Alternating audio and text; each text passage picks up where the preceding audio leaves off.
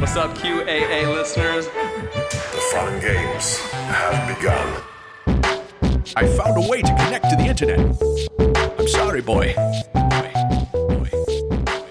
Welcome, listener, to Premium Chapter 200 of the QAnon Anonymous podcast, the Of Cat Turds and Demons episode. As always, we are your hosts, Jake Rockatansky. Julian Feeld. and Travis View. Well, fellas, it looks like we made it to our 200th premium episode. I personally had hoped we'd be in Guantanamo by now, punished for our many, many crimes. But in a way, justice has been served. This podcast has caused us to spend countless hours online, and the damage is obvious from our horribly decayed visages, various verbal tics, wrecked digestive tracts, and the spiritual weight of many thousands of unread messages across multiple platforms. Little did he know, Julian was in Guantanamo Bay. He'd just been there so long that he had imagined a table, a laptop, microphone, and two other podcast hosts around him, all figments of his own imagination. Okay, well, maybe this is a DMT dream, and I'm, I'm currently dying in a waterboarding session. What Julian didn't know is that he was already dead. He died a year and a half ago and imagined the success of his podcast Yeah. in a feverish hellscape. I certainly imagined our friendship. It can't possibly be real. It was his infinite torture Nightmare. to believe he had to do this podcast twice a week God. for the rest of his life.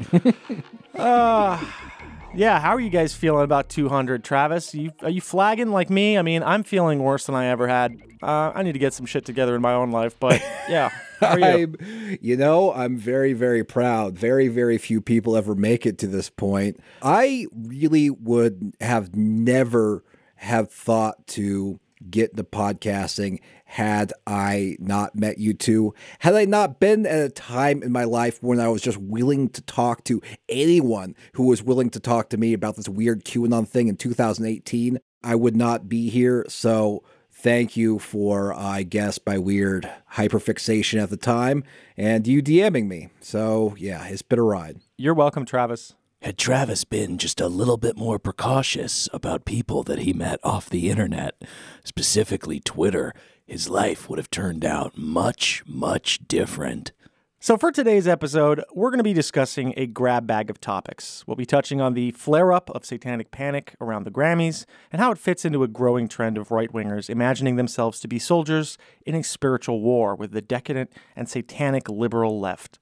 We'll also briefly touch on the Rolling Stone profile of the man behind the prolific right wing troll account known as CatTurd2, who we will be um, revealing the real name of and uh, some other interesting details about his past. The episode will conclude with a lengthy Jake story featuring some of the recently risen from the ashes QAnon influencers. But before we jump into all of that, we need to talk about what may be the most egregious case of online poisoning ever that of former richest man alive and Twitter owner Elon Musk. The latest development in the shambolic takeover and dismemberment of Twitter comes to us courtesy of Platformer, a tech newsletter. Casey Newton and Zoe Schiffer spoke to several employees inside the company, and folks, it is not looking good for anybody still employed by Musk. You have been listening to a sample of a premium episode of QAnon Anonymous. We don't run any advertising on the show, and we'd like to keep it that way. For five bucks a month, you'll get access to this episode, a new one each week, and our entire library of premium episodes. So head on over to patreon.com slash QAnon Anonymous and subscribe.